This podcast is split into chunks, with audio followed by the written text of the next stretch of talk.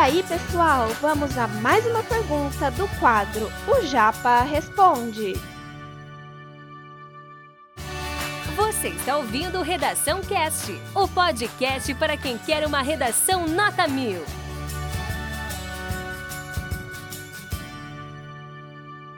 Tá aqui a nossa tela, agora eu vou para o desenvolvimento 1. Bom, você viu comigo a introdução. Lembra que na introdução, o que, que esse aluno se predispôs a fazer?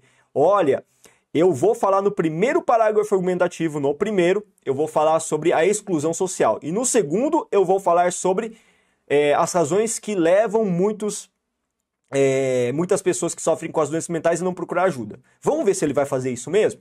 Esse é o nosso D1. Veja que eu separei bonitinho para vocês também. As cores que acompanham são as cores que vocês também devem acompanhar comigo. Verifica que esse primeiro parágrafo argumentativo, olha o que ele fez, galera. Ele fez o quê? Ele dividiu o seu parágrafo em três períodos. Estão vendo? Tópico frasal em cinza, em azul, repertório e em roxo, argumentação mais fechamento do parágrafo. Ok? Eu quero que vocês reparem se ele vai fazer isso nos dois parágrafos argumentativos ou só nesse parágrafo argumentativo. Reparem, quero que vocês vejam isso.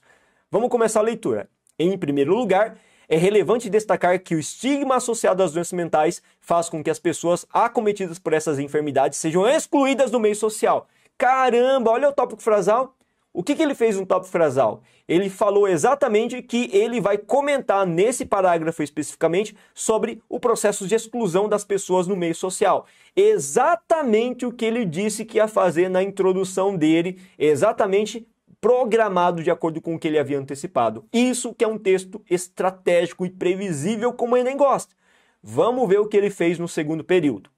Nesse sentido, Nise da Silveira, médica psiquiatra, revelou que muitas famílias se envergonham por terem um ente com transtornos mentais e optam por deixar de forma vitalícia e quase sem visitas em hospitais especializados.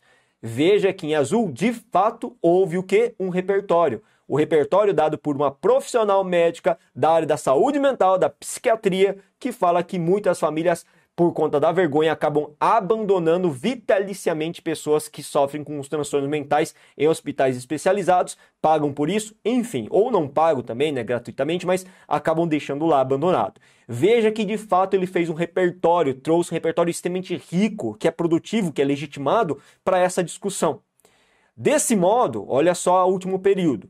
O preconceito com doenças mentais na sociedade brasileira gera a ocultação em clínicas médicas das pessoas que não se enquadram dentro de um perfil esperado de normalidade, engendrando a exclusão social. O que, que ele fez? Ele fez a análise desse repertório, o preconceito das doenças mentais, de acordo com o que a gente viu nesse repertório, acaba gerando uma ocultação dessas pessoas que sofrem com doenças mentais, que não se enquadram no perfil esperado socialmente, a questão da exclusão social que ela disse que abordar.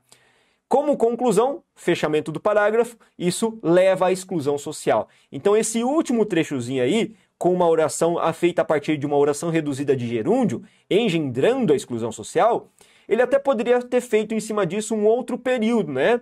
Ele poderia ter colocado um ponto esperado de normalidade, ponto, e colocar um outro período ainda para concluir o raciocínio. Mas ele não fez isso. Ela optou por um verbo no gerúndio que dá essa ideia de fechamento do parágrafo. Perfeito.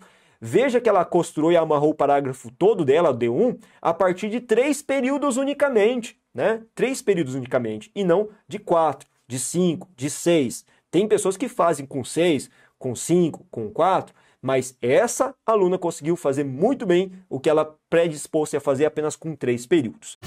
Esse conteúdo é um oferecimento da Corrija-me, a plataforma preferida no ensino de redação. Saiba mais em corrijame.com.br.